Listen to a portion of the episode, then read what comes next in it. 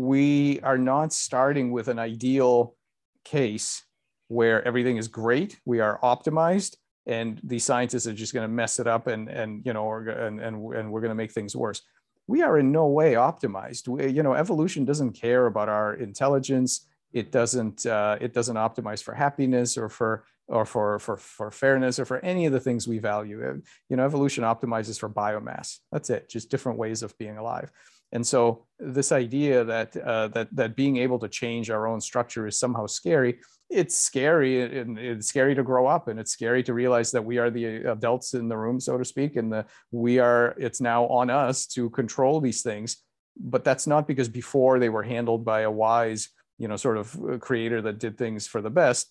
We've kind of left that story behind. Now we realize that nobody was at the wheel, like literally nobody.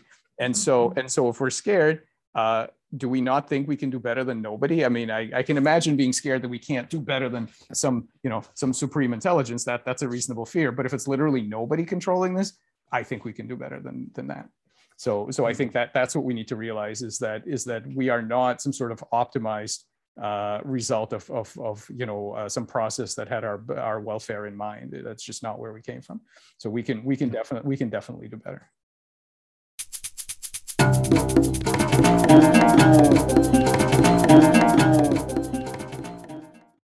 Well, thanks for coming back. I really looking forward to this. Appreciate Great. Thanks it. for having me back. Yeah. Great. Yeah. Yeah. Yeah. So so like I said, I'm I'm really curious to get into more of the sort of practical therapeutical or therapeutic applications of your work. Um, before we do that, though, I thought it would be good to maybe revisit briefly, just like a, uh, an overview of the work you've been doing with with worms, with frogs, to sort of giving people the the sort of nitty gritty of, of of what you're doing there. I mean, we, we went into it in a lot more detail in the, the first interview. Anyone who's interested can go back and look at the more sort of theoretical underpinnings. But in terms of just, you know, in, in, in very sort of simple, basic terms, could you explain the the work you've been doing there? Sure. Yeah. I mean, the the bottom line is that uh, because cells have to work together to form uh, bodies, right, and anatomical structures there are a whole variety of uh, signaling pathways that serve as a kind of interface that they expose to uh, others. And, and so, so who are these others? So normally these are other cells. This could also be parasites. It could be uh, various other um, various other creatures in their environment, microbiome, and so on. But in particular, it, it's it's helpful to us. So so so there are many types of hackers. As I said, you could be you could be a parasite, you could be a conspecific, and whatever. But uh, human engineers can learn to uh, program that interface. And so the big question is how reprogrammable is it? You know, what can you tell, what can you make these cells do? And so in our, in our past work, we've tried to develop, we focus on one particular interface, which is this bioelectrical interface that the cells expose. There are others, there are biochemical ones, biomechanical ones. We focus on the bioelectrical ones. And um, we've done things like, uh, tell various cells in a tadpole, uh, in a developing tadpole um, or a frog embryo that uh, they should be making an eye. And then cells that wouldn't otherwise normally be part of the gut instead make an eye. And so you get you get tadpoles with an eye on their gut. We've done things like uh, tell uh, regenerating planarian cells that normal planaria should have two heads. And then you end up with planaria with two heads. They will they will grow two heads. We've uh, put in oncogenes into tadpoles that would normally make tumors and then we tell those cells that actually they shouldn't make a tumor they should continue to build whatever it is that they were building normal muscle skin and so on. And then despite the fact that they have this really nasty oncogenic mutation they still participate in the in the proper anatomical structures. We've done repair of brain defects. So we have a model a tadpole model of brain defects where you expose the embryos to nicotine alcohol uh, various other teratogens or in fact mutate certain important neurogenesis genes. And then on top of that you go back in and you use the bioelectric interface to, to tell those cells what a correct brain is supposed to look like in terms of shape and size. And then what you see is that it repairs the defects and you get tadpoles with normal, um, normal brain structure, normal brain gene expression, normal IQ, you know, they get their learning rates back. Um, yeah, and, and of course the regeneration. So, so we've done things like um, taken, taken uh, animals that normally don't regenerate uh, their various appendages, and we've gotten them to regenerate tails, uh, limbs, um, things like that. So that's kind of the that's kind of the range.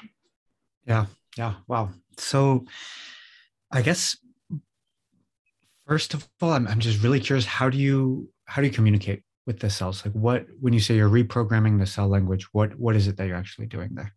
So, so uh, the important um, uh, this I'll tell you the conceptual thing, and then I'll just describe what the experiment is. Conceptually, the important thing is that we are not reprogramming single cell behaviors. So mm-hmm.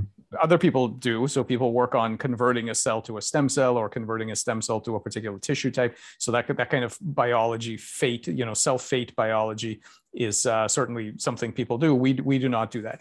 So what we look for are the, uh, the, the highest level signals that we can possibly get. So I don't want to have to be in charge of telling every cell what type of cell it should be if i'm making an eye or a limb it's very hard there's too many of them it's you know it's kind of a kind of a tough thing i would rather talk to the whole collective at once and as opposed to the parts and say you should be a you should be a limb. Or even or or or even better what i'd like is to and we did this in the frog is to say just build whatever normally goes here. I'm not even going to tell you what to build. Just whatever normally goes at this location build that and mm-hmm. and have them do it. So we, so we are looking for the highest level interface. Now how do you how do you communicate with those with that what how do you activate that that those high level kinds of commands? So years ago we i thought about this and i asked myself um, in order to communicate with that collective we have to really understand what is the normal set of signals that are used to merge these individual cells into some sort of higher level structure that makes decisions about shape and form and so on. And well, what could that be? Well, there's one great example of a kind of uh, mechanism that serves as a sort of cognitive glue that binds individual cells together into a higher collective that has goals, can be communicated with, has memories that can be altered by experience and so on, that being the brain, of course. And so you ask, okay, well, how does this work in the brain? Well, the brain is a massive electrical network, right? Through um, that, there are these uh, electrical processes that allow the cells to communicate in uh, in in a way that that then ends up in a, enabling the whole collective to have large scale goals, not single cell goals like I want to be a certain cell type and and keep a metabolic uh, you know parameters, but but large scale like hey we need to be a, a tail of a particular size and shape and so on. So, mm-hmm. so we started looking for this bioelectrical communication, and of course, we found it because it's a very ancient thing evolutionarily. Um, the brain uses the same tricks, but it didn't invent those tricks. Those those kind of mechanisms have been around since the time of bacterial biofilms. So, um, so what we what we are doing is modifying the way that cells communicate with each other electrically. So the way they do that is they have these little uh, proteins called ion channels on their surface. These ion channels are basically gates that let ions such as potassium, chloride, sodium, uh, and so on in and out of the cell. And then there are these electrical connections that the cells have with each other. They're called gap junctions that are basically electrical synapses. They allow uh, ions to go from cell to cell. So what we do is we steal all of the tricks from neuroscientists and basically everything that they, all the techniques that they do work perfectly well outside of the nervous system. So we're talking about drugs that open and close these ion channels. We're talking about mutant ion channels that we can put in. We can take out ion channels genetically. We can put in ion channels we can use light. So there's a there's a the, the technique called optogenetics where you use light to open and close these ion channels. So you can do that. Mm-hmm. And so all of this is about figuring out which electrical states you need to reset so that the whole collective ends up in a different pattern. And that's very not obvious because you're, again, you're not dealing with individual cell decisions, you're dealing with collective decisions. So if the collective is going to have a particular pattern that codes for making an eye or making a leg or making something else, you have to figure out which channels need to be open and closed to get you that electrical pattern. It's really it's really hard. That's that's the task of uh, inferring interventions, and we use um, compu- computational models. So we make uh, we we basically uh, set up these uh, virtual tissues. We model uh, the bioelectrical dynamics in these tissues. And then we ask the model, okay, here's the pattern you have, but I don't like that pattern. I want a different pattern. What channels would I have to open and close to get this new pattern? And so those models then tell you, well, you would have to open this kind of sodium channel. And then, then, you, then you can say, okay, what drug do I have that opens that sodium channel? That's one example of, of, a, of a technique. So, or again, light, you can use light, you know, you can use light sensitive ion channels and then put down a light mask that uh, has spatial information in it, for example. So if you're if you're using a drug, for example, so I mean, I guess I'll, I'll go back through and make sure I understood. So you're you've done some sort of high level analysis of uh, you know a long time ago you realized okay bioelectricity has to be at play here start investigating how exactly is that working on a cellular cellular level and then through some process of observation began to identify what were the the sort of patterns at play use those to create computer models refine the predictions and then get really specific about exactly which channels you're going to open and close uh, for how long and, and and all of that right that's exactly right. Yeah. Okay. Okay. And so, so you mentioned in our, our, previous episode that it's it's really important to differentiate between bioelectricity as just like a, a physical force and as a medium for for communication or for the transfer of, of information, right? I guess um, I mean, I don't know if it's possible to explain this in layman's terms, but but if you could, I'd be really interested in, in understanding that better. Like what what is it about the patterned on and off of of electricity that creates information? Like when when does that occur? Where's the the turning point when it's goes from noise to to signal? Yeah um, th- there is in keeping with what i was saying before uh, there isn't really a turning point in the sense of a sharp distinction. This is all gra- this, this is all gradual. And so uh, the question always is everything at bottom if you zoom in far enough all you see is physics always. That's that's what else could you possibly see right? If you zoom in that's what you see. So the question for any given system is yeah that's physics but what else? What what what kinds of uh, high level um, dynamics are the uh, is this physics implementing right? So for example uh, let's say so so here's an easy analogy to understand. When somebody um somebody hands you a, a computerized a computer that plays chess you know it's one of these mm-hmm. games that the, you know one of these com- computer uh, self-contained computer games that plays chess. So you look at it and there's many levels of analysis that you could apply. So you could if you're phys- if you if you're sort of physics minded you could say well this is clearly a physical system. It obeys the laws of electromagnetics I'm going to zoom in. I'm going to measure all the electric and magnetic fields. I'm going to figure out what all the paths are of silicon and copper and everything else. And uh, if I'm really, really good, I might be able to make, and, and I have infinite time to make these predictions, I might be able to uh, predict what this thing is going to do next, right? And maybe if you if if you had you know uh, the infinite amount of time, you probably could.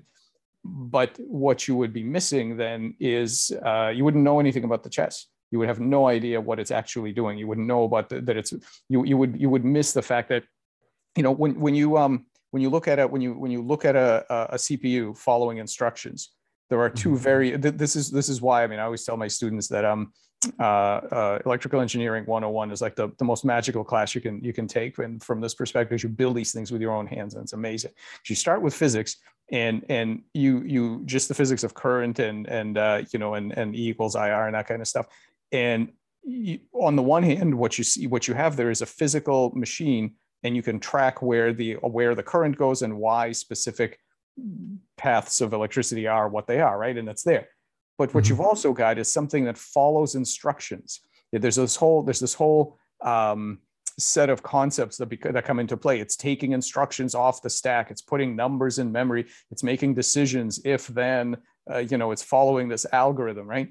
Hmm. that's mm. that's that's an amazing thing but the, but they're happening simultaneously. It's not one or the other. If it's if it and so and so it's also interesting in terms of causality because if you're a physicist you might if it, like like a reductionist physics physicist you might say there's no such thing as an algorithm. There's no nobody's following anything. There are electrons moving under the laws of physics. Of course they are. What, what else would it be doing?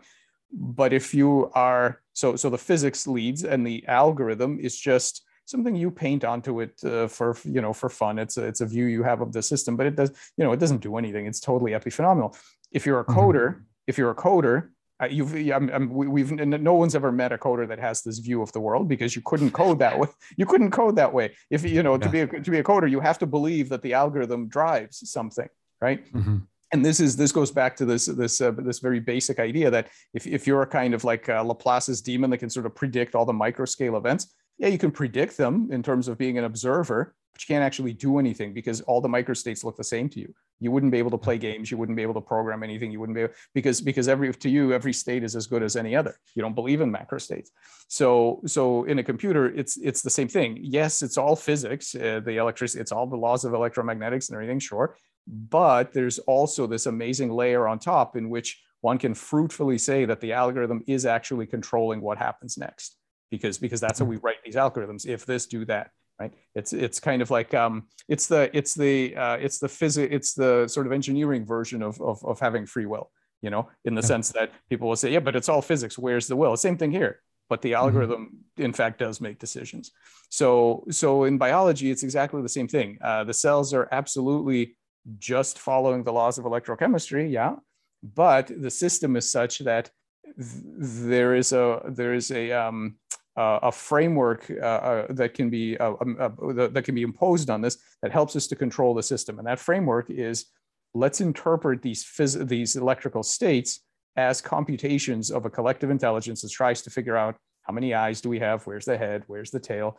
You, you can stay blind to that if you want, but then you're gonna have a hell of a time controlling it because you will be down in the micro level of gene expression and so on and, and good luck you know getting things to happen or mm-hmm. you could try to figure out what that higher level is and much as we do when we reverse engineer you know computer computing devices you might actually be able to crack some of that code as we've been trying to do and figure out that ooh this electrical pattern here, that's where it stores how many heads it's supposed to have. Let's see if we can rewrite that. And in fact, we can rewrite that. And then and then guess guess what? It makes more heads or less heads. So yeah. so that's that's that's the thing. It's the it's the fact that yeah, absolutely, it's a it's a the, the bioelectrics is a piece of physics, but the machine is a, is an amazing one because it actually exploits that uh, medium, that physical medium of bioelectricity, it exploits that to store information, to, to integrate information across distances, to make decisions. Uh, and and so evolution of course does that. We do it too. We do it uh, for, for our computer devices. They're all electrical. And uh, and the brain does it. It's exactly what happens in the brain right? And neuroscientists are used to this. They're used to looking at multiple levels. So there are some folks that work at neuroscience at the level of single channels yeah and they just sort of track how the protein uh, conformation changes and, and ions move in and out. And then somebody else will will will look at um, uh, cell networks and how electrical signals through a network and process, for example, uh, edge detection in the retina. You know, how does your retina mm-hmm. recognize that there's a straight line or movement or, or, or somebody's face or something? And then there are people who go even higher than that, and they say, and they and they will analyze how all of that ends up creating uh, behaviors, specific behaviors, and then all the way up through you know psychiatry, where you're sort of talking about these very very high level motivational kinds of questions. So, mm-hmm. so that's what's happening here. The, the evolution is just exploiting this physical medium because it's super convenient. It has some nice properties. And evolution exploits it to enable the collective to, to, to, to um, implement anatomical homeostasis. Mm-hmm. Mm-hmm. So I guess when we're talking about a, a computer, somehow it's it's easier for me to understand how electrical signals send information because it seems obviously to be the language of computing. But when we're talking about cells, I guess I just I have so ingrained in me that there's a, a difference between, uh, you know, electronic components and living bodies. That it's it's I guess the, the question keeps coming back to me of like, what is it in the body that's interpreting that information? So there's electricity happening, it's sending information, but what is it that interprets that information and responds to it and says, okay, two eyes here, a nose here? Yeah. How, how does yeah. that happen? Right. So so let's think. Um, I mean, let, let me let me uh, let me back up just for a second and and, and be clear. I, I am certainly not saying that the computing devices of today, which have which the, the vast majority of them that we're used to, you know, your laptop and things like this, they were coded by a human.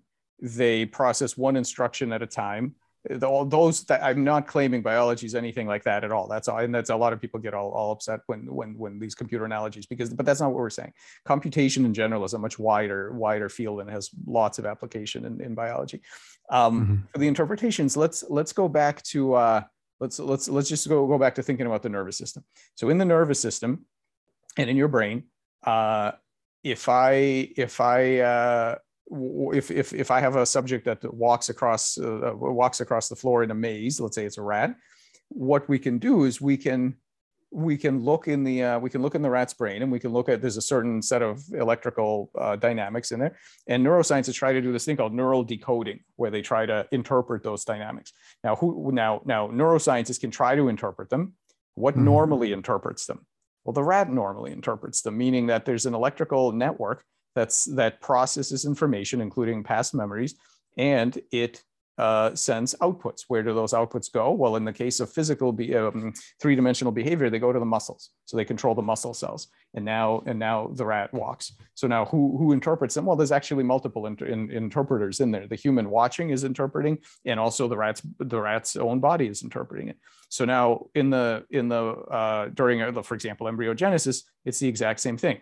Uh, except that instead of the outputs don't go to the muscles, they go to every cell. So, so the electrical signals that go to these cells tell the cells to divide, to turn certain genes on and off, to move, to die, to uh, uh, turn into various other cell types. So all of those instructions, so there's an electrical network, it propagates various computations and the outputs of those networks, of those networks, um, end up being a bunch of uh, signals to various cells that allows them to navigate morphospace. There's the space of all possible configurations. So, so hey, pull the eyes further apart, pull the jaws out if you're becoming a frog from a tadpole, something like that. Mm-hmm. So it, it's exactly the same. The interpreter uh, is the cells themselves. It just like just like it is in in behavior. Yeah. So it's not it's not mediated through neurology necessarily. It's it's the the yeah. cellular intelligence. Correct, correct, and and and that only because a lot, all of this stuff kicks in from the earliest parts of development, long before there are any neurons. This is, yeah. you know, neurons are a very specialized type of bioelectrics that appeared uh, at some point in evolution, but but uh, this was being used long before that. Mm-hmm. Okay, okay. So yeah, I mean, you've done stuff like the, uh, the two-headed worms, the planaria, um, even like the the head of of one species of frog on a uh, another species, right? Worms. This was this was for worms. We've done tails. We've done we've done frog tails. So so okay. so worm heads from other species, frog tails from other species. Yeah. Okay. Okay. Amputated a frog leg, had that regenerate. Stuff that is, I mean, it's incredible. And I mean, to me, the the most immediate thing that stands out is it, it really flies in the face of my understanding, at least, of of genetics and how those work. You know, I I'm, I'm not an expert in this field by any means, but I've been been told many times in many ways that genetics are a determinant of of so many things, everything from personality to physical capabilities to you know all kinds of stuff. And what we're seeing here is without changing genetics at all, you're you're able to change, make make radical changes uh, very quickly. Um, and I, I guess I'm just curious, like, where do you see this heading? Like, do you i mean you're starting to do work with with mammals. Is that is that correct? Correct. Yeah. Yeah. And i, I assume you're you're working your way toward humans. Yeah. So so a couple things. Uh, uh so, so we can talk about the the kind of biomedical application do you want to talk about the genetics at all and what the what the yeah, role of yeah, genetics yeah. Because that's yeah. that's a whole other thing. So there, there, there, there are two ways to do this. If if you wanted to not upset anyone what you could say is you could uh you could you could tell the story this way. Um, we all know that uh, development uh, that, that the proteins that are coded for by genomes uh, interact in various ways. There are biomechanical signals, there are biochemical gradients, there are bioelectrical signals, and what all of that physics does is basically turn other genes on and off, and that's it. And so and so what so so one way to look at this work is just to say Okay, mm, we found various triggers of uh, cascades of transcriptional cascades of genes turning on and off that end up doing interesting things. So, so maybe recapitulate developmental cascades that build a limb in the first place, or recapitulate the, the eye building cascades. Not scary. You're basically just uh, turning on and off different parts of the genome under the control of physical signals and well if chemical signals can do it and biomechanical signals can do it why not bioelectrics? So that's the that's the kind of non non-threatening version of this uh, of, of this. Um, I, I don't think that's the entire story uh, as we can imagine. Um, the, ne- the next question though is uh, well what exactly is the relationship between the genome and the anatomy? And i want to i want to uh, uh, kind of mention some examples that are not particularly bioelectrical to be to be clear about what you can expect from from genomes and what you can't expect from genomes. Um, we know now that we can read genomes that what's in the genome is protein sequences. You cannot directly read from the genome uh, the size, the shape, uh, the you know symmetry type of a creature. You don't see that in the genome. What we see is protein sequences. So we know, so already, and, and, and developmental biologists know this all the time, although people people forget and they talk about, you know, genes for this, you know, for eye, you know, number and so on. I mean, that's that's not a thing. So so we all know that what the genomes produce are the micro level hardware of each cell. And then there's this incredibly complex process, physiology basically, that leads to the anatomy. And it turns out that that, that process is uh, much, uh, much, much more um, uh, interesting and competent than, than, than we ever thought. So uh, for, for example, uh, here's, here's, here's an old example. You can, um, you can take a, a, so so a newt. So think about a newt. Newts have kidneys. Kidneys have little tubules that lead to the kidney. If you take a cross section of that kidney tubule, you see about uh, let's say eight or ten cells that work together in cross section to make that tubule, right? So eight to ten cells in the kind of a circle, and then and then you know this way you, you get your you get your tubule. One thing you can do with with with newts is uh, right at their very early as as the first of the fertilized egg starts to divide, you can you can radically increase the number of chromosomes that are in there. So, so, so you can make 4N newts, you can make what's called 6N newts or 8N newts. So, so multiply the amount of genome, uh, genetic material in there. So, so, so here's some, here are some amazing things. So amazing thing number one, when you do that, you still get a perfectly normal, normal uh, newt. So that's interesting. Uh, way, you know, extra extra genetic material, no problem. Uh, you get a normal newt. That's already kind of interesting. The second interesting thing is when you do this, the cells get bigger. When the cells get bigger, you don't get a bigger newt. You get exactly the same size newt, but fewer cells are now working together to make the exact same tubule because they're bigger.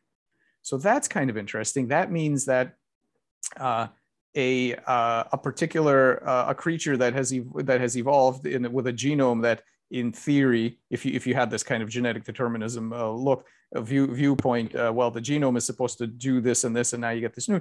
But now there are way more genes. Now the cells are way bigger, but yet it still works. That's interesting. And then the, the kicker the, is, is number the thing number three is that if you make the cell so gigantic, only one cell will bend around itself, leaving a hole in the middle and still make the exact same tubule. What's, what's crazy about that is that this is a completely different molecular mechanism. Instead of cell to cell communication to make that tubule, you're now using some sort of cytoskeletal bending to bend a single cell around itself, leaving a hole in the middle and get the same newt. So now, in the service of this correct anatomical structure, different molecular mechanisms get called up when things go radically different. So, what that tells you is, um, uh, what that tells you is that. Uh, the, the, what what the G the, what the gene and, and this is the same thing that you learn from from the xenobots and from many other examples is that the genome does not specify a very particular hardwired solution to a particular problem. What it specifies is a really interesting computational machine that can solve various problems, various environments. Things like making making chimeras. You know, why is it that I can take um, cells from a from a frog and cells from an axolotl and make a frogolotl? and they cooperate just fine and you get something and uh, you know, good luck telling me if, uh, you know, for example, um, frogolot, uh, axolotls, baby axolotls have legs. Tadpoles don't have legs. If I make a frogolotl, will it have legs? You've got the genomes, you've got the axolotl genome, you've got the frog genome. How come you can't tell me if it's going to have legs or not? Right? It's it's it's because it's because by looking at the genome, what you're staring at is instructions for the hardware, and the mm-hmm. hardware is very important. but we all know that that knowing about the hardware does not fully explain what's up, uh, what's going to be happening with the with the software. And so what the genome actually does is it produces hardware that under normal conditions reliably gets to a certain point, and that lulls us into a sense of it basically um, it basically masks the fact that development is so reliable and that you know oh, acorns make oak trees and frog eggs make frogs that um, basically kind of masks the the intelligence of that process because you think well it always does the same thing. In fact it does not always do the same thing. What that, that hardware is such that under normal conditions it always does the same thing but it's also able to mm-hmm. handle a wide range of other of other conditions. So from the genetics what you can expect is the ability to uh, to reliably produce a default outcome but also actually to to be able to handle a wide range of really novel interesting things. So um, so that's so so you know that's kind of uh, that's kind of the story of, of, of what what's what the genome is doing here now um, in terms of the biomedical stuff, I have to give a discl- discl- uh, disclosure because um, we have a company. So David David Kaplan and I are co-founders of a company called Morphoceuticals Inc. And it's all designed to take the things that we've learned uh, by working together in frog and um, uh, you know in in frog and uh, and and planaria and, and so on into uh, into mammals. And so we're starting with mice and then hopefully eventually humans. We're starting with uh, limb regeneration. We are going to work on various other kinds of organ regeneration and so on. Um, but yeah, mm-hmm. that's the goal. The goal is ultimately to get this into the clinic. Yeah, yeah, yeah. So I mean, I I imagine obviously for like traumatic injury that would have uh, obvious applications, but I imagine that it could eventually get even into sort of uh, custom made bodies, organs, even brains perhaps right? Sure like... sure. Yeah i mean i mean the early applications will be birth defects um, okay, in, uh, traumatic injury uh, cancer maybe eventually aging and degenerative disease maybe. Uh, modification yeah for sure. I mean uh, to be clear this isn't the only way to do that. So people are already modifying themselves with all sorts of uh, implants and transplants and and and smart um, you know uh, chips and uh, unconventional sense organs and uh, different uh, uh, types of prosthetics and and all kinds of things. So that stuff that that stuff is happening regardless of the bioelectrics but the bioelectrics will absolutely make it easier to control the biology so mm-hmm. it'll be it'll be that much easier to get the shapes that you want not only for yourself but for synthetic living machines, for example, for various purposes and, and so on. Uh, what, what's a synthetic living machine? Well, for example, a Xenobot is an example. For example, maybe you want um, you want something to uh, uh, uh, crawl around in a uh, in a in a hydroponics plant and uh, clean out the uh, you know clean out the keep the keep the bacterial count down by running around and you know and and, and helping the roots grow or, or cleaning out the, the walls of this thing. Or, or maybe you want something to to, to go inside your uh, arteries and and and keep the plaque off the walls or something to um, fix your arthritic knee joints or, or or chase down cancer cells in the gut something like that. Um, or or explore some some new environments. So synthetic living machines are basically um, biobots um, collections of cells assembled in a particular way that have a particular function that are useful for some you know, for some reason. Mm-hmm. And you've been experimenting with that with the xenobots, right? Is that right? Correct, correct. We've shown, yeah. I mean, the, early papers. So we have three papers on it so far, although there's a lot more coming through the pipeline. Um, the early work is really focused on the native their native capacities, like cell skin cells liberated from a from a frog embryo. What do they normally want to do when you take them away from? It's a kind of it's a kind of engineering by uh, removing constraints. So by removing uh, the instructions that all the other cells are, are, are giving them, you get to find out what do these cells really want to do. And what they really want to do is not at all what they normally get sort of bullied into doing, which is to be this uh, passive two-dimensional um, layer on the outside of the body, keeping the bacteria out. They make this, uh, they get together and they make this little little thing called a xenobot, which uh, swims around under its own power and has all kinds of uh, amazing behaviors. It's just skin. There's no there's no other cell types in it. There's no there's no nerve. There's no you know. Um, yeah, but and and so and so uh, right now we're studying their native properties, and then the next step is going to be to really learn to uh, uh, control um, uh, control their long term structure and function. Hmm. So you sort of de- deconnect them from the neighboring cells, sort of erase the programming just to see what they do without any programming and then slowly build up from ground zero to try and create sort of different patterns that will induce different sort of functions and behaviors? Yeah i mean so so we don't directly erase the programming. What we do is we normally these cells the thing about the thing about evolution is that it doesn't work on a blank slate. It, it has to everything the embryo does is cells getting each other to do various things because cells are of originally independent organisms. They can do they have all mm-hmm. kinds of competencies.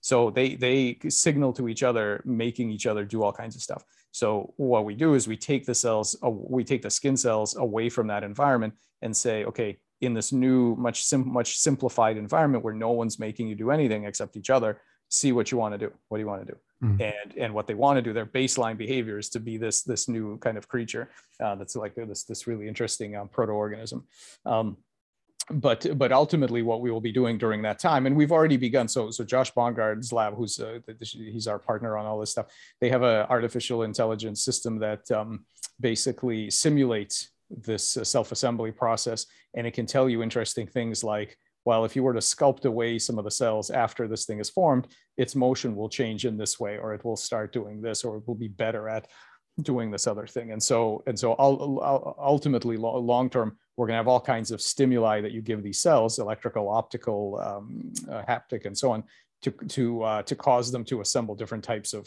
different types of uh, living machines, basically.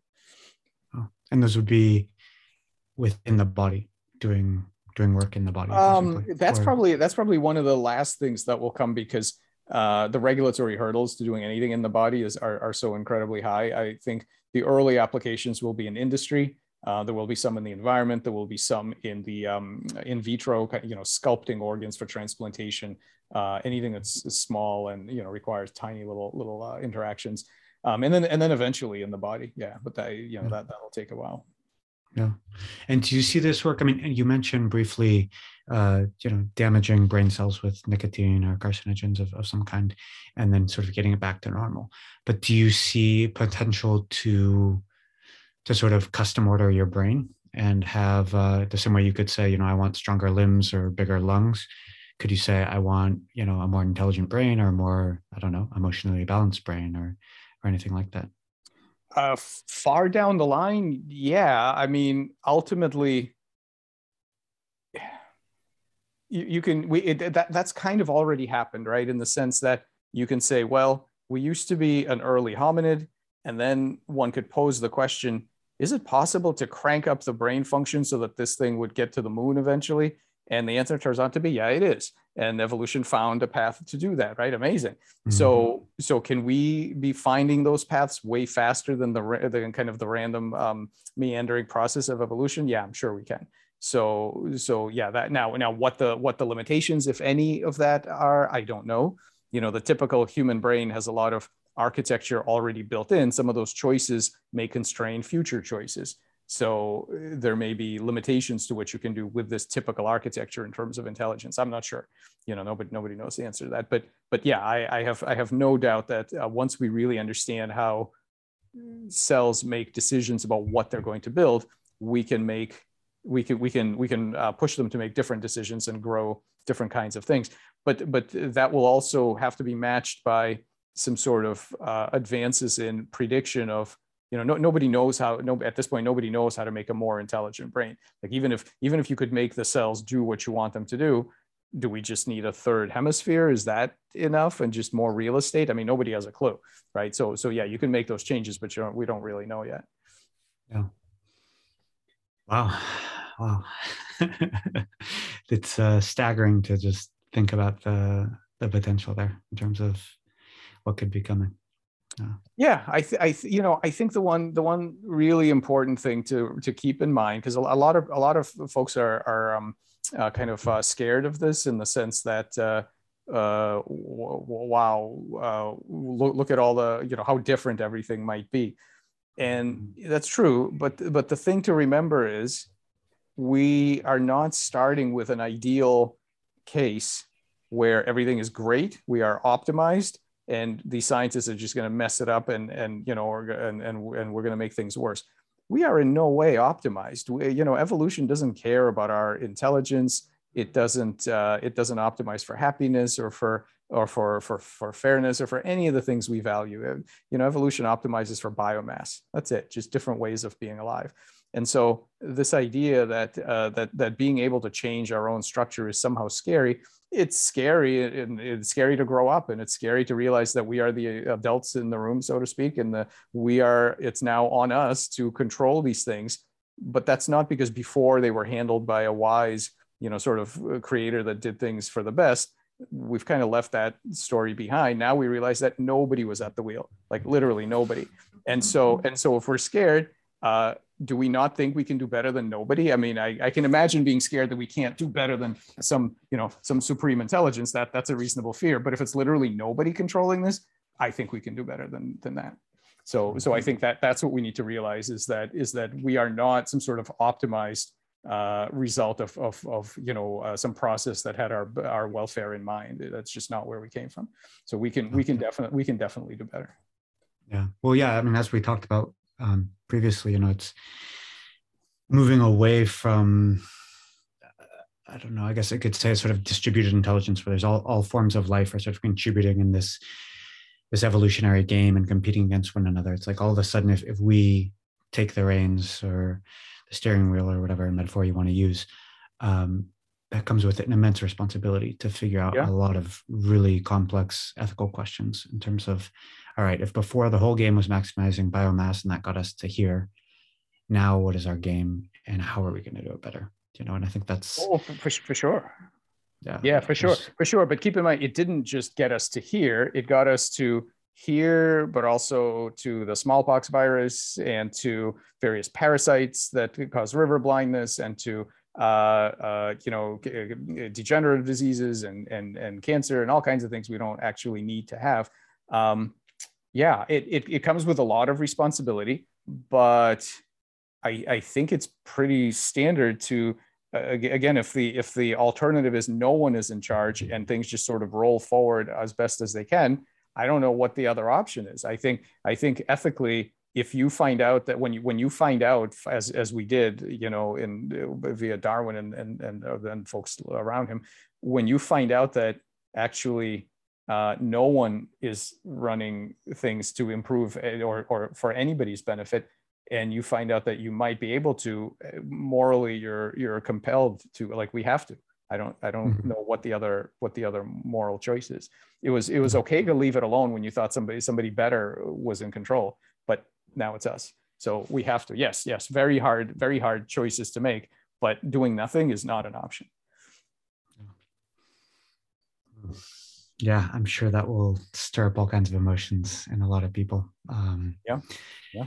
It's uh yeah yeah it feels like a, a turning point in in evolutionary history and definitely in, in our individual history, our cultural history, but I think in, in terms of, you know, arguably the, the planet as well. So yeah, yeah, I think so. It's a growing, it's a growing up, you know, it's a grow, mm-hmm. it's a, it's a growing up and realizing that now, now uh, you're now, now you're in, you're, you're the only one that can make changes and, uh, and trying to figure out what's the best way, you know, what's the best way to do that. Yeah. Mm-hmm.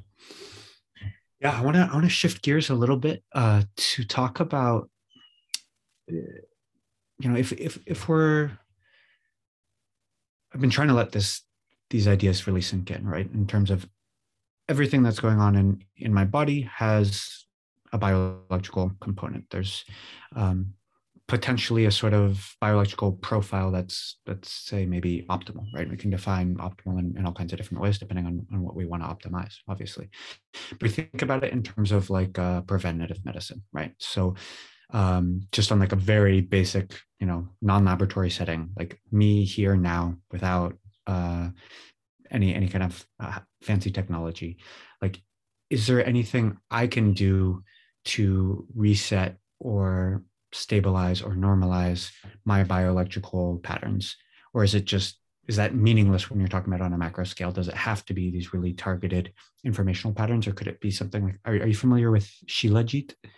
Uh, I, I, don't know how to pronounce it. It's so it's this. It's in Nepal. It's this special, I don't know, mineral component that people take, and they they say it's uh, sort of uh, a bioelectrical stimulant. Basically, it like um, when when people's bioelectrical signals have gotten weak from unhealthy living of various kinds it's like a supplement that people take. Or i don't know there's carbon redox atoms that that people take in, in different kinds of liquid forms to help with their their gut with you know different different kinds of issues. And the way these are explained at least as, as, as far as i can understand it is that it's it's working somehow on a, a bioelectrical level to sort of stimulate or regenerate faulty bioelectrical patterns. But i have no idea if that's like i guess i'm just curious how do you how do you think of all that on this this very sort of large scale just kind of take a swig and see what happens type of approach? Yeah.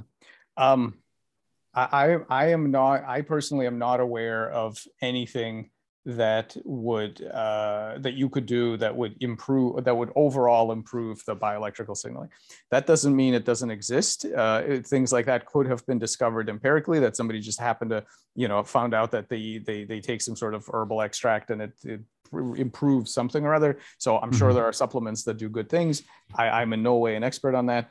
I, I know of no uh, I, I know of no mechanism that would support that um, people use bioelectricity to uh, kind of justify all kinds of stuff maybe correctly but if so they're probably guessing. I don't i don't i don't i don't believe there's any any principled way that you could say okay based on what we know about bioelectricity here's what you should be taking. I, I don't i don't believe there's any way to draw that logically. That's not to say that somebody didn't find some extract somewhere that's actually good for you for various reasons maybe that involves bioelectricity.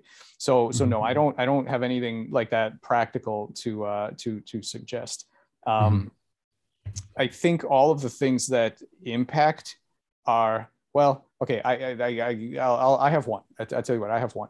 One the one basic thing is that, and this has been uh, we didn't discover this. This is this has been known for a while.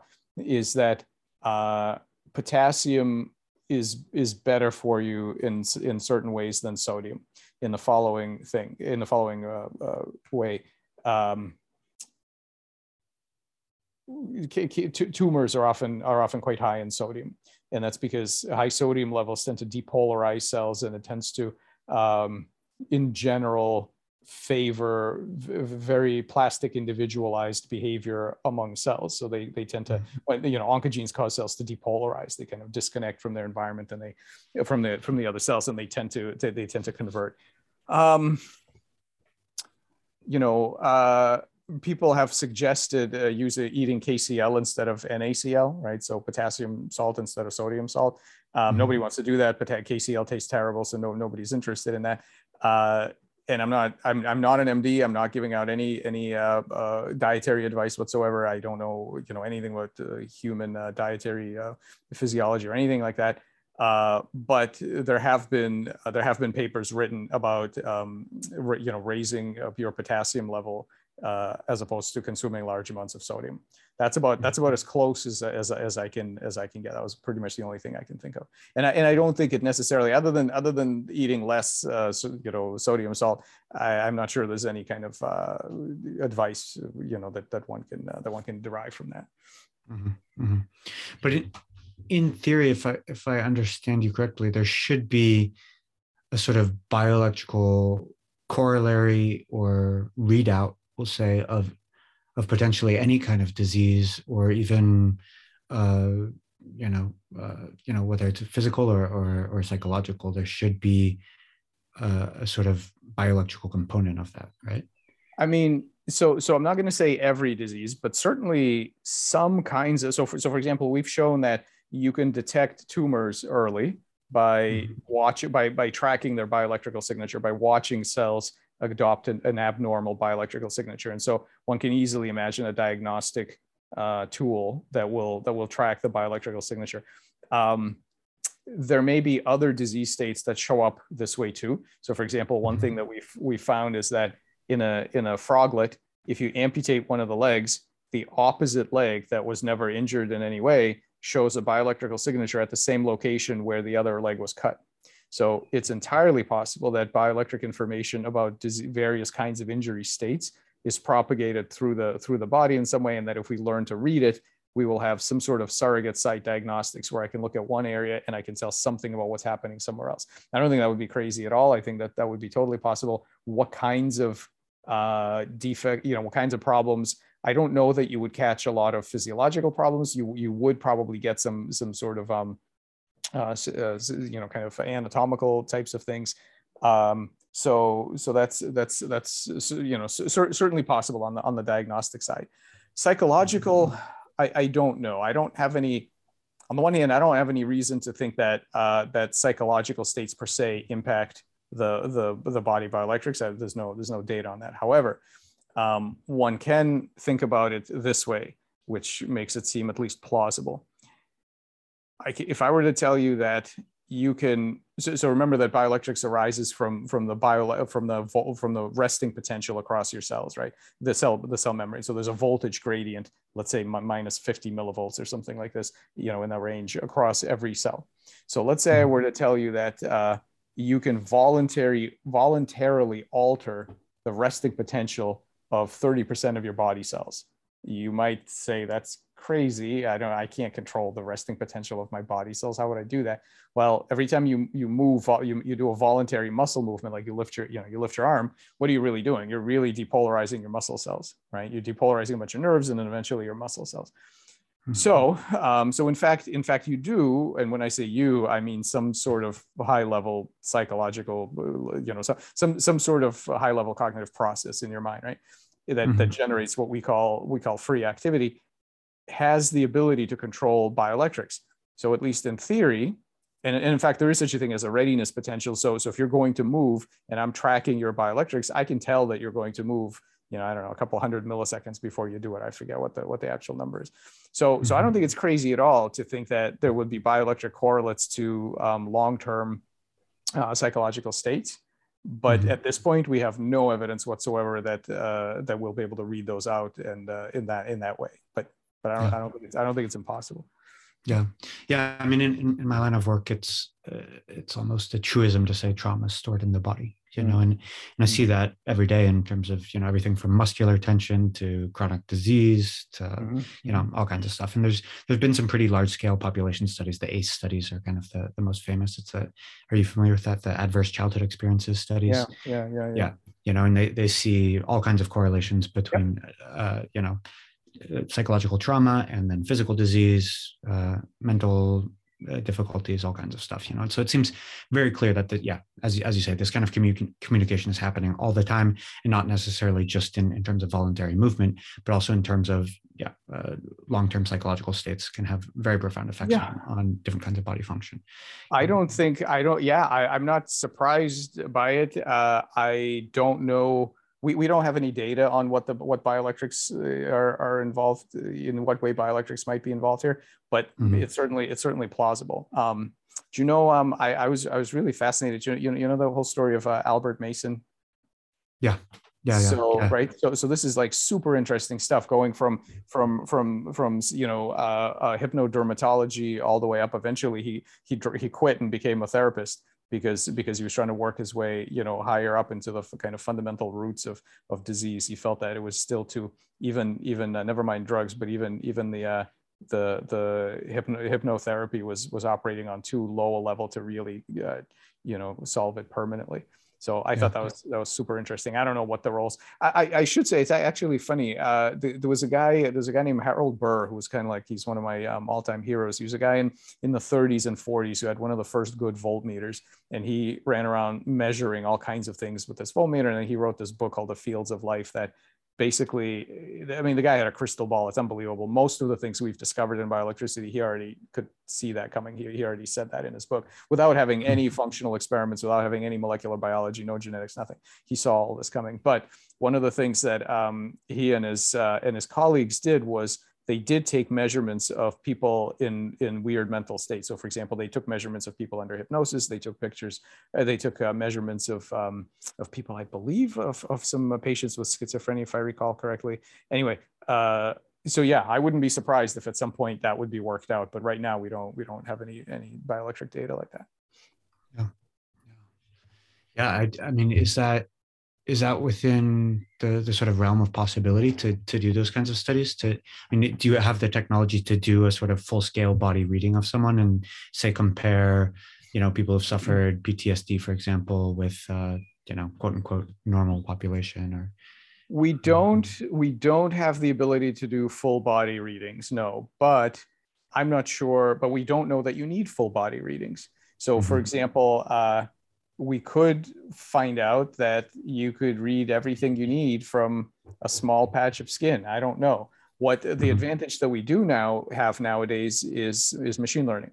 So mm-hmm. what I would love to do at some point, if we had the funding for it, is to measure, is to just get measurements on a wide variety of of uh, of individuals in different states, and uh, and then and then try to try to infer a signature basically to match basically to make a classifier that would that would try to find a signal in all those measurements that corresponded to whatever the the disease states were. Now, I think that we would need a lot of data. That's a lot of measurements of a lot, just because not only because machine learning requires a lot of data, but also I'm sure it would be very messy. I'm sure that individual there would be a lot of individual, uh, you know, individualized uh, signals.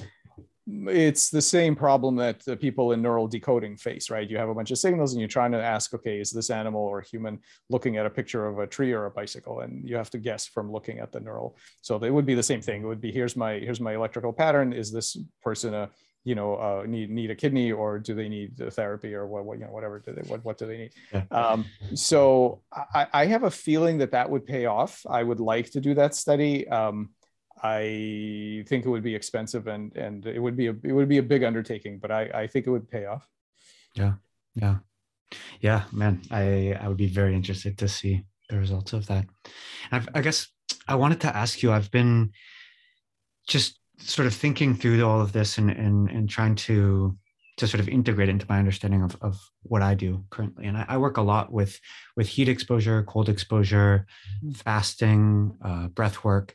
And it occurred to me that all of these things uh, potentially have fairly significant effects on on conductivity within the body right? I mean you're changing the ph you're changing electrical conductivity right? And you do that directly through through breathing.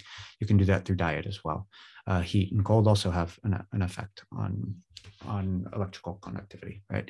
And so, I mean, I've I've been working for a while to sort of develop uh, an understanding of of why this stuff is working because I see it has it can have very profound effects on uh, everything from from chronic disease to really long-standing, difficult uh, psychological dilemmas. You know, and it's you know the, the sort of go-to place is, is, is neurology and talking about you know sort of reworking neurological patterns turning on or off different parts of the brain et cetera et cetera. And that's that's very interesting and i think i think fruitful.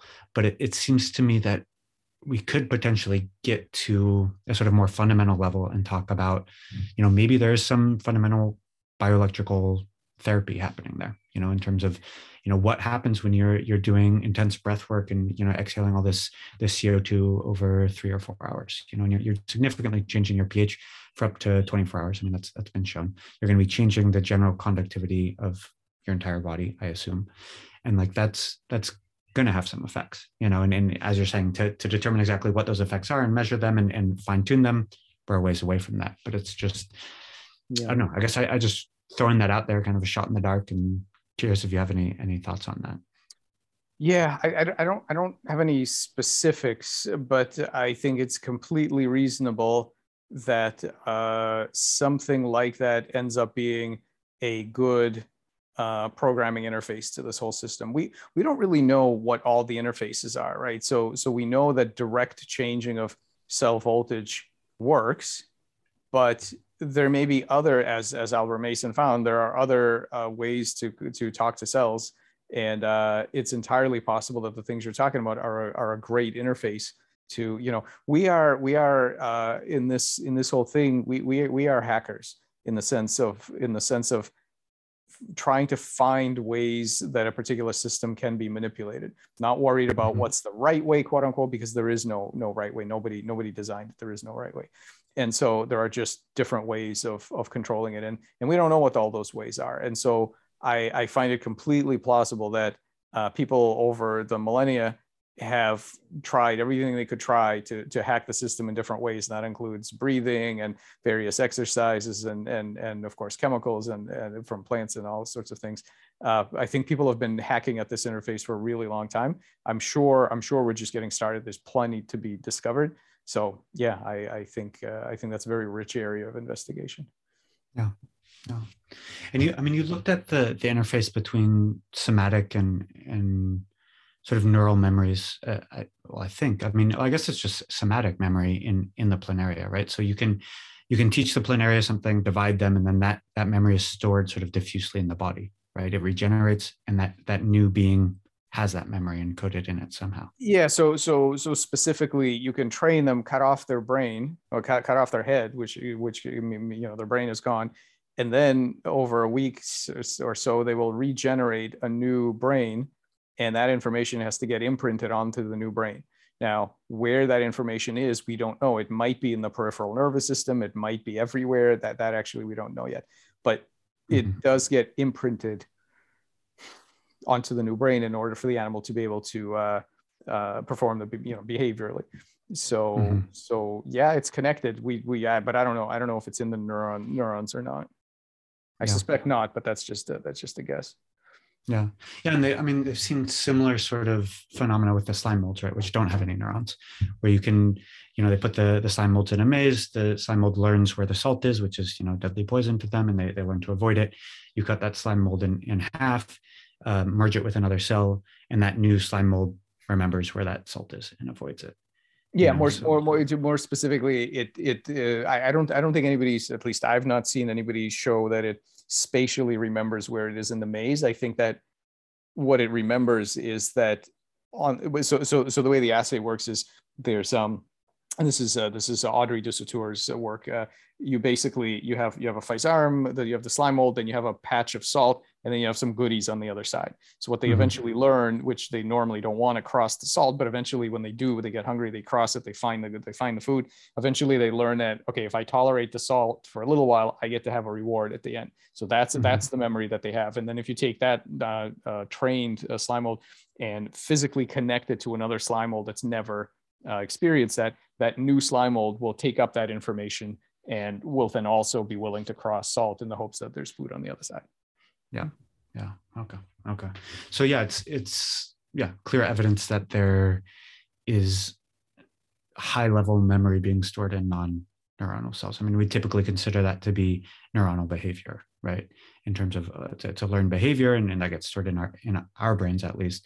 And so we, I don't know, at least lay people tend to assume that that kind of behavior would have to be neuronal, yeah. but obviously it's it's not. Eh, yeah, there's been, I mean, people have found memory in plants, in uh, single cell uh, creatures. I mean, the, the, the, there's all this is that, that, that the whole area of uh, basal cognition. Um, yeah, it's definitely not just about neurons. Yeah, no, no, definitely. But that, I mean, and to you, that's common knowledge, and and you know, you you've been thinking that way for years. But I think for for most people uh, listening to that, I'd say for a high percentage of people who just heard you say that's probably the first time they've heard that and it's a, still considered a very sort of new and, and challenging idea. Yeah, yeah, no, I, I get it. Um, I think you know, I think that uh, one way to sort of battle that um, uh, sense of surprise is just to remind ourselves that when we say things like, "Oh, it's in my brain," or "My brain did this," or "I remember that," or, you know, we don't actually know how most of that works right? I mean, there, there obviously neuroscience has made a lot of progress, but these fundamental things where, where, where if you say to someone, uh, you know, uh, such and such an ability is in my brain, and then you say to them, well, it's also in your, you know, in your liver, they would say it can't be in the liver. Well, what do you really know about the brain that makes it plausible that it's in the brain? I mean, we don't really know. We, we're just used to it. That's all. It's not as if we understand how a lot of this stuff works. So the story of, of memory being stored in synapses is cracking in many ways, and synaptic modifications is cracking. Um, mm-hmm. and just in general i think people people take it for granted so they're used to it. But if you ask them exactly exactly what do you think is going on in the brain that sounds like a plausible story to you that makes it more surprising somewhere else you quickly find out that we don't have a plausible story about that in the brain either and then mm-hmm. and then you get then you get some some really weird corner cases like um uh, there was this guy uh Lorber, who uh, he was a he was a, a, a doctor that uh, he worked in the 80s, I guess. Uh, he studied patients with hydrocephaly, right? And so, so basically, pre-embryonically, uh, pressure, water, um, fluid pressure builds up in the in the brain, in the in the head, squeezes the brain, and mostly you get really just really debilitating uh, uh, loss of, of cognitive capacity.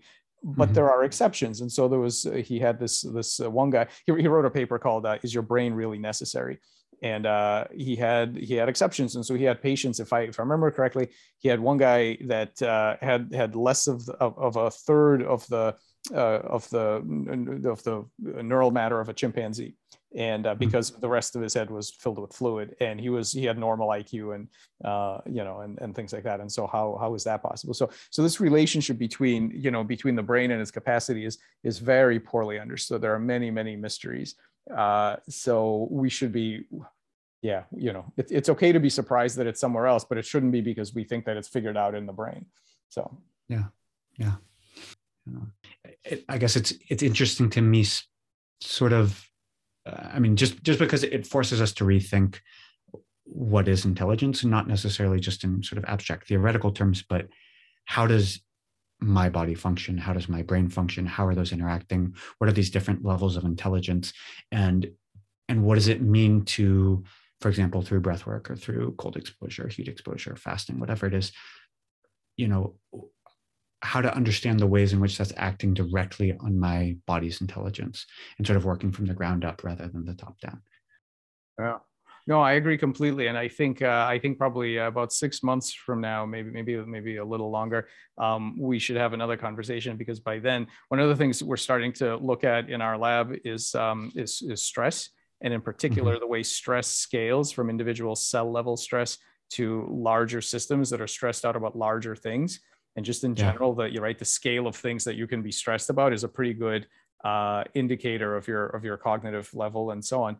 And uh, and and I would not be at all surprised if we found that uh, stress states were some kind of like uh, per, per dynamical persistent object that that uh, could be could be detected and could be modified by various various techniques and that served as a kind of somatic memory. I, I wouldn't be shocked about that.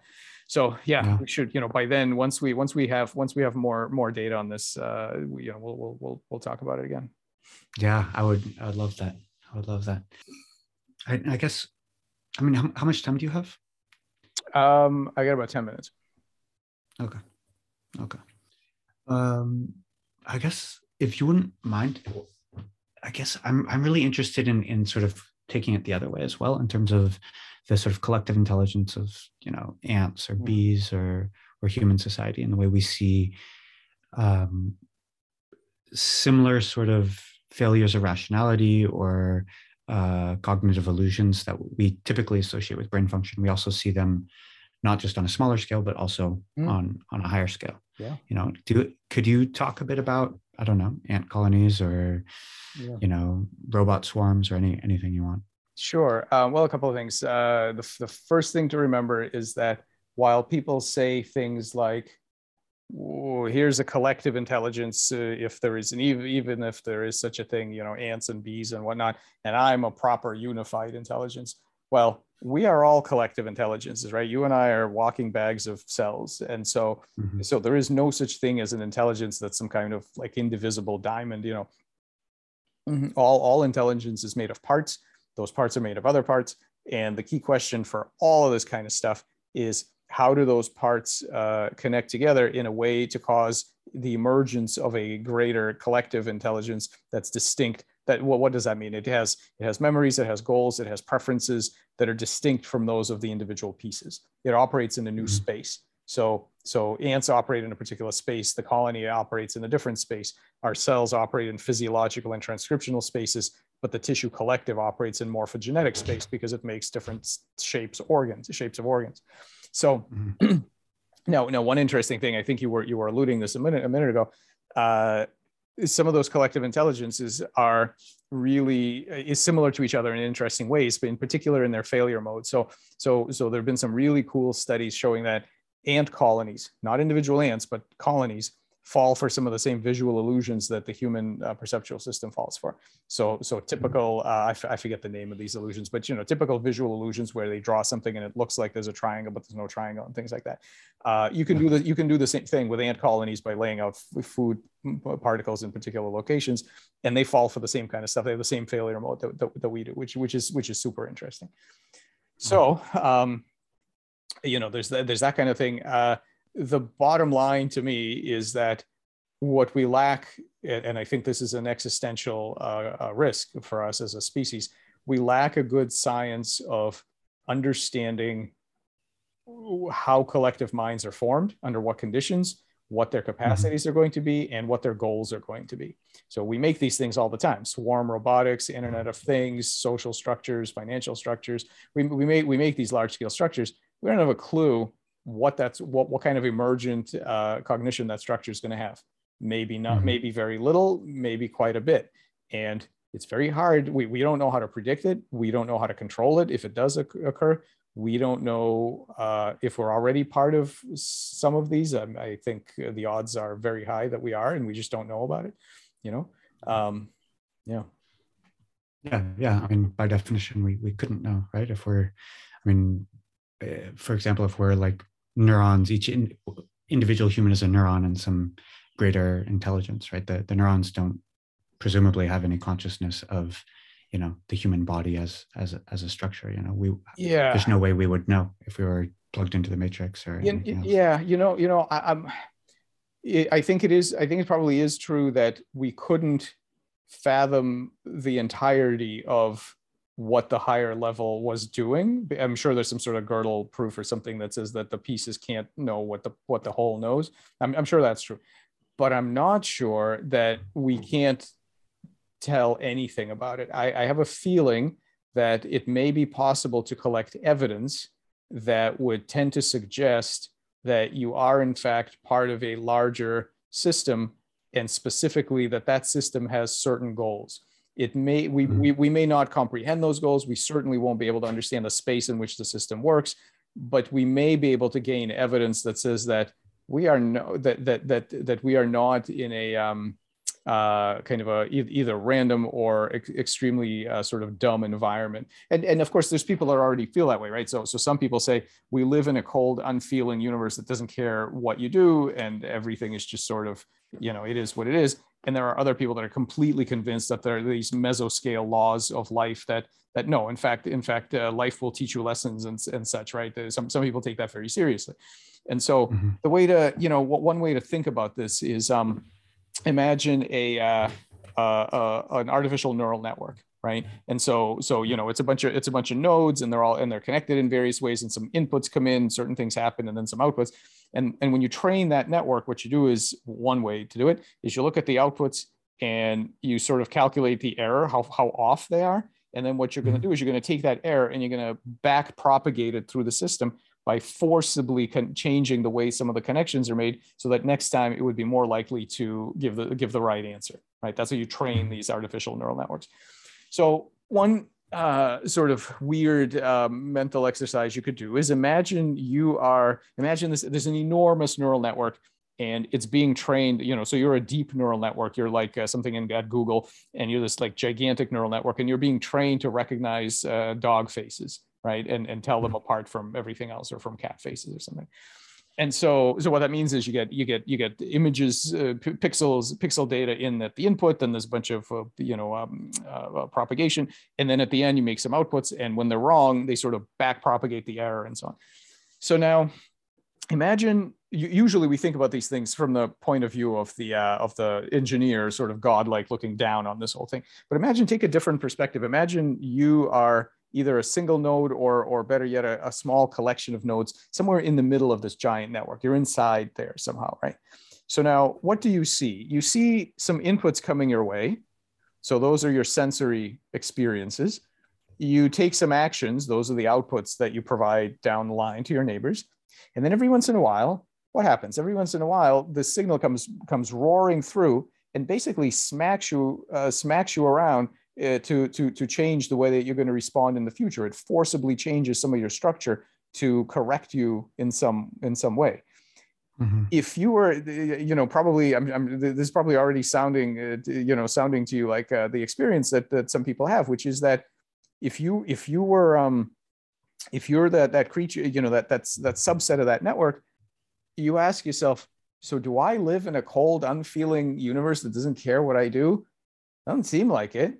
And in fact, if I sort of uh, do a little bit of correlation analysis on what under what conditions do I get uh, do I get do I get smacked on, on, the assumption that forcible correction is maybe an early version of pain? It may be an early version of single cell, single you know single cells, which later became single neurons, neurons being forcibly correct driven to a particular voltage state as opposed to taking up whatever voltage states they feel like it uh, every once in a while you hmm. get you get punished right these these cell these networks um, are being trained you hmm. might get the feeling that no in fact i live in a universe that definitely cares about what i do and in particular you know what it really likes it really likes when i identify uh, uh, ears in in my input data i don't know why I, th- th- this this world works in mysterious ways. It's um, you know, it's uh, it's it's inscrutable. I don't know what the heck it wants, but I can kind of tell that it really likes it when I get the ears right. And so, mm-hmm.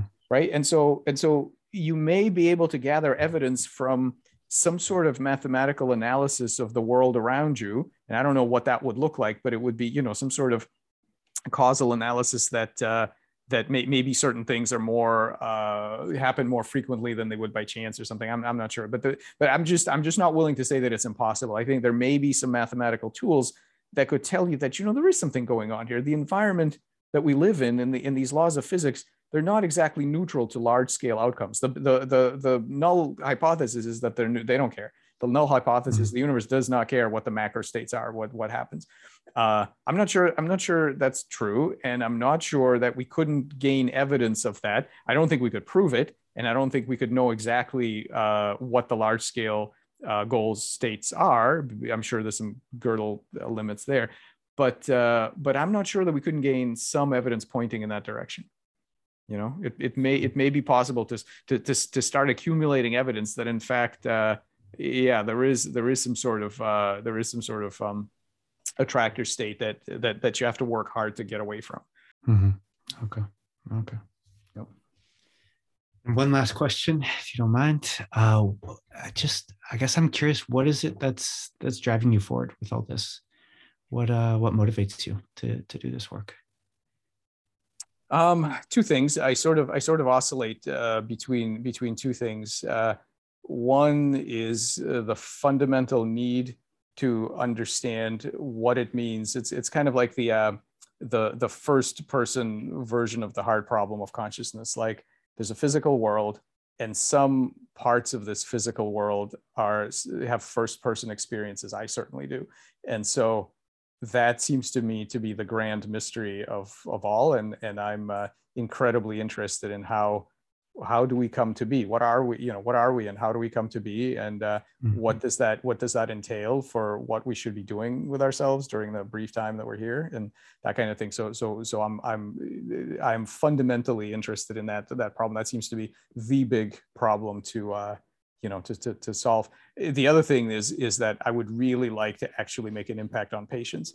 You know i i, I hope that uh some of the stuff we do is going to make life better for people because uh, I see this this incredible unmet need in terms of biomedical suffering, and I think that if we crack this one particular this one fundamental problem, everything else everything else that we're working on, with the exception of infectious disease and antibiotics and things like that, uh, most medicines are a patch. They're they're a patch job. They're trying to they're trying to keep up with symptoms. They're not addressing the fundamental issues.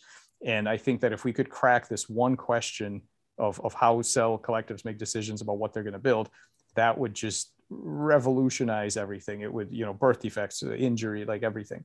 Um, we, you know, we, we can all be like planaria. I really think we can. Uh, and uh, and that's just the, the the thought that I might contribute at least something to um, to, to getting to the point where uh, you know humans and, and other and other animals really can you know have a healthy lifespan and and do you know sort of fulfill whatever their their potential might be. That's it. Those are the you know those are the two things that uh, wake me up at four in the morning. So yeah, yeah, beautiful, beautiful.